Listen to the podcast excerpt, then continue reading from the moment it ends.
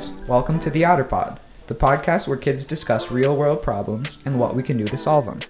Throughout this series, we will cover issues such as human overconsumption, mental health, the wealth gap, intersectionality, and more. If you find this enjoyable, then stay tuned. Eight weeks of our planet's biggest issues from the eyes of its youth. Hello, my name is Dune, and I'm an eighth grader at Great Expectations School.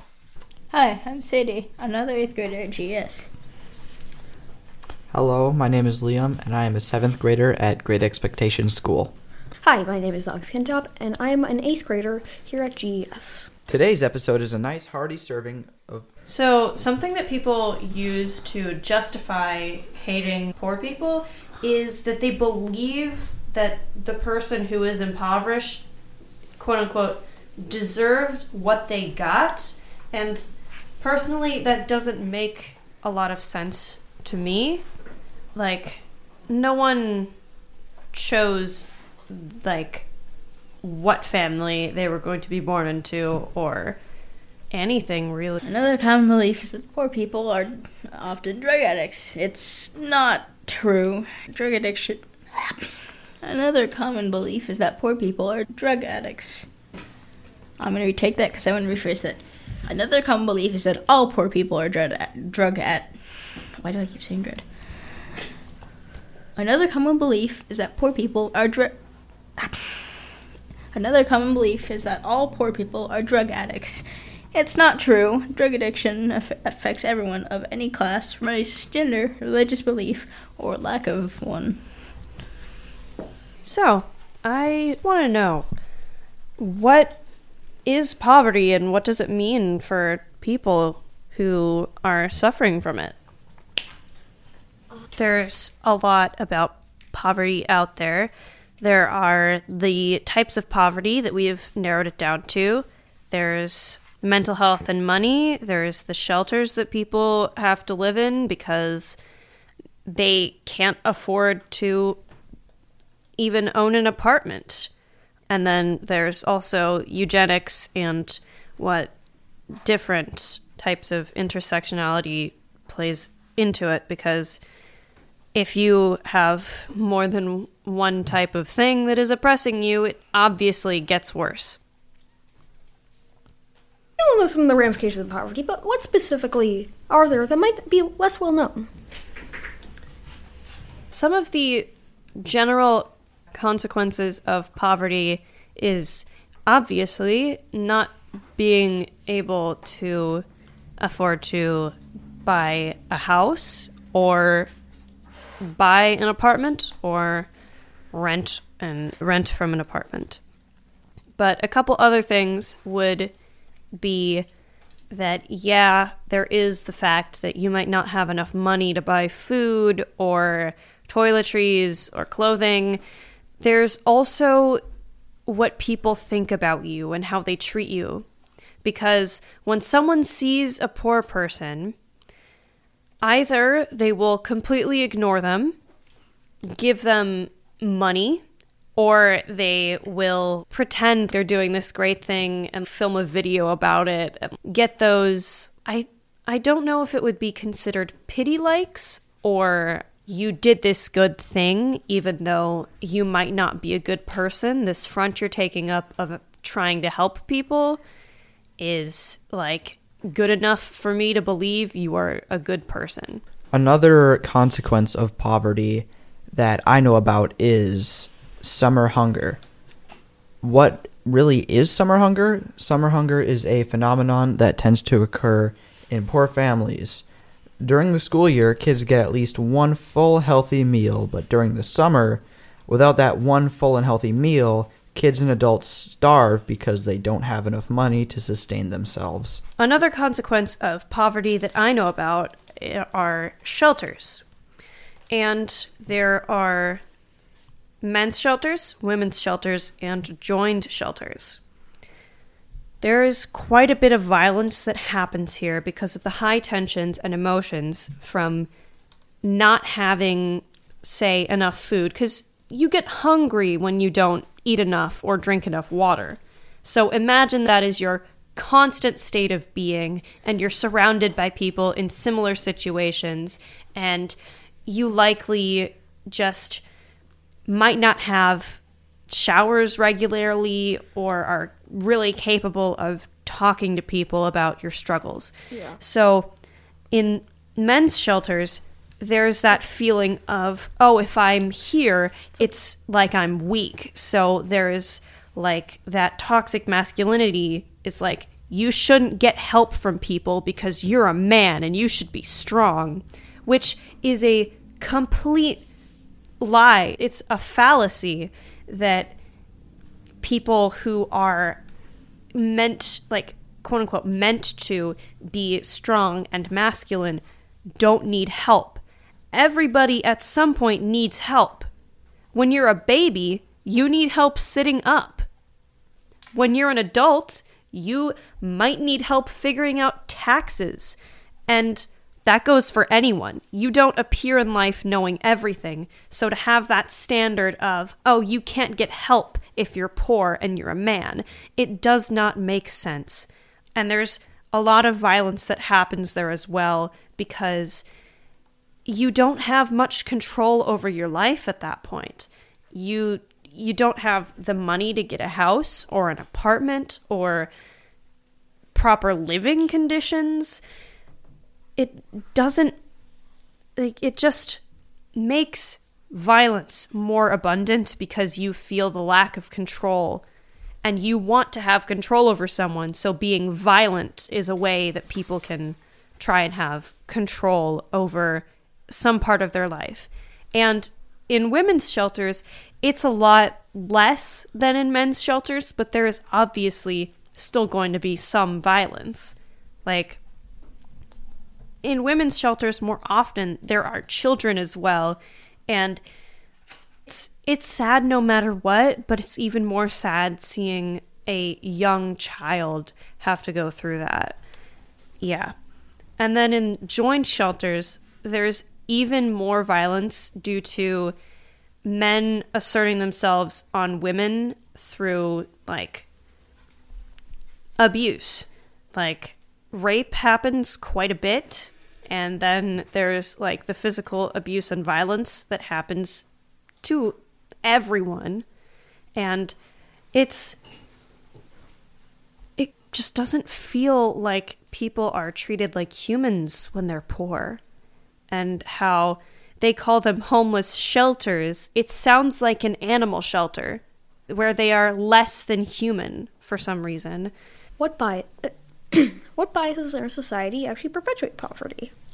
Ableism is a really big factor in poverty because if you need support and like a support aid, you have to have under a certain amount of money because then whatever agency is helping you is oh, you can make all this money?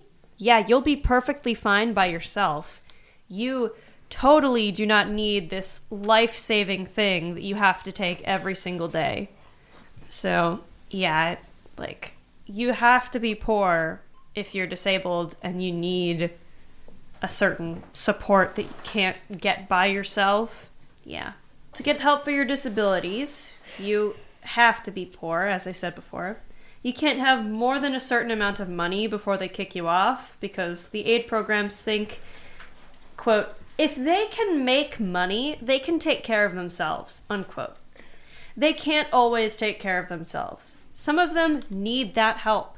Plus, getting mobility aids or asking someone to help you with your accommodations is difficult and it makes you feel really anxious because you don't know how they're going to react to you asking. So if it turns out that someone believes that you can, like, you can do anything if you set your mind to it thing, then they might not help you. And that's really difficult. Plus, people like to gatekeep who isn't and who who is and plus people like to gatekeep who is and isn't worthy of help which is ableist. And as someone who I don't look disabled, I am a disabled teenager, and people don't tend to consider me, quote, disabled enough, unquote. So, yeah, ableism and poverty are some of the bestest of friends. Some people like to argue that poor people are just lazy, bad, unworthy people that didn't do a good enough job working and fell to that where that takes you. And even if they did do it to themselves, why does that not qualify them for being happy? So, why are billionaires important to this conversation? Intergenerational wealth is one of the main sources of is what a lot of billionaires build their success on. Think of it like a platform. Some people, it's a nice foundation where they can build a house, a nice house off of. Some people, it's a skyscraper where they're already basically at the finish line right from the moment that they were born. But some people, it's a pit, which it's they can't get out of easily. A lot of people, some people will say, "Yeah, billionaires have a lot of money, but they earned it." Many billionaires maximize the profits through pay cuts, tax evasion, cutting typically vital corners. Yes, some billionaires do have good ideas, but it's also random chance that a good idea will earn a billion dollars. And yeah, like a billion dollars is more than enough to pay a lifetime's worth for anything a person could possibly need. Does anybody know any specific types of violence against the poor that tend to happen? Probably one of the, I guess, maybe a bit more well known one is hostile architecture, but a lot of people might not know exactly all the different types of it. There's like spikes under certain areas and on certain grounds, benches with curves and angles, which probably is just uncomfortable more than anything. Unnecessary bars on benches, benches that you can't even sit on. Arm supporting benches. These are not really helpful. Even more weird benches. All of these force homeless people away from benches. These force homeless people away from benches, and in reality, this just makes life harder for homeless people.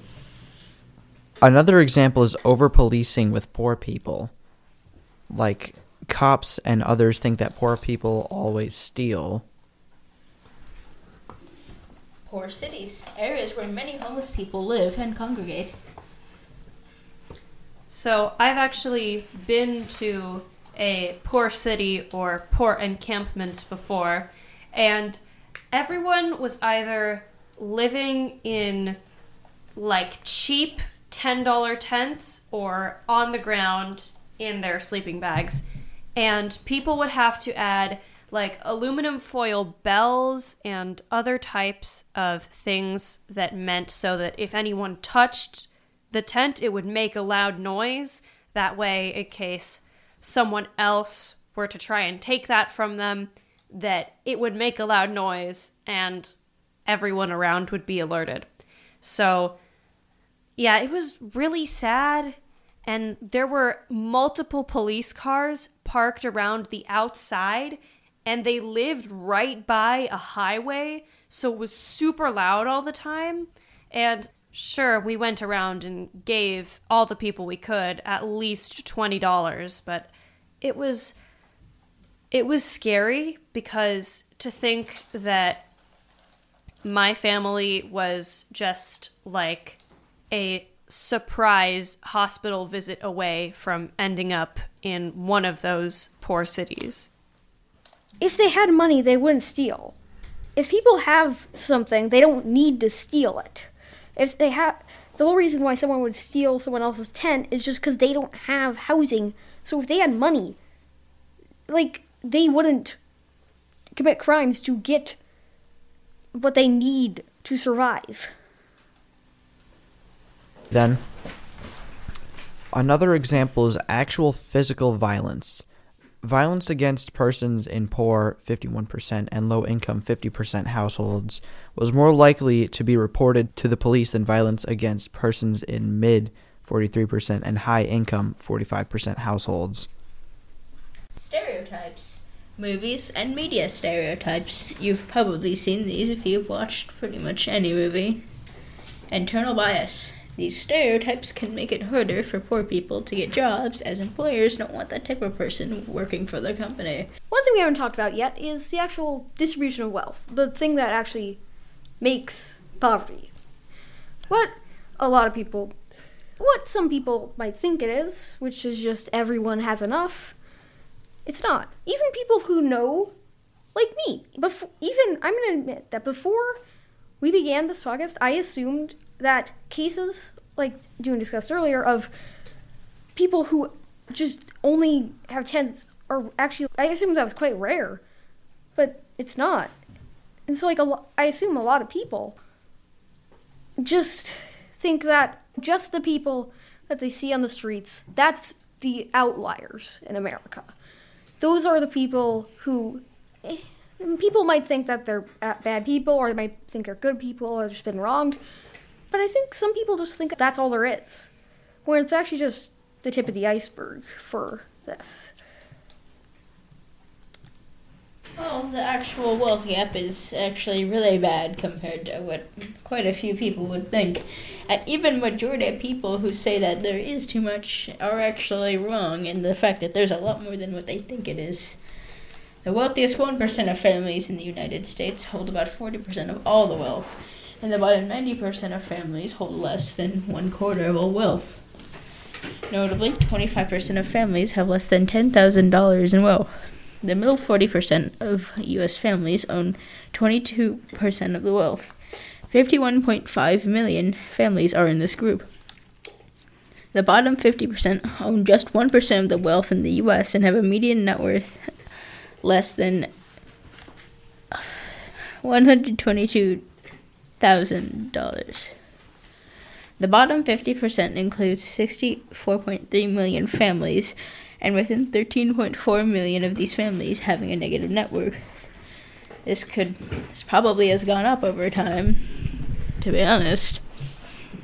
So, I want to know what solutions are. We've broken these solutions into four tiers. Of course, all these systems are far more complicated and everyone has their own opinion. First one we have are fairly minor things. These are easily achievable, relatively speaking, current situation, and involve reforms to already existing systems. These include tax reform for wealthy people, starting food shelves or making dinner for others a few times a week, reaching out government officials to think. One counter argument to some of these is I don't want my taxes to go up. A lot of these tax reforms are structured to purely target wealthy people, and even then, not to take money. We then can move on to the medium solutions, which are harder to implement and would require new programs and governmental systems.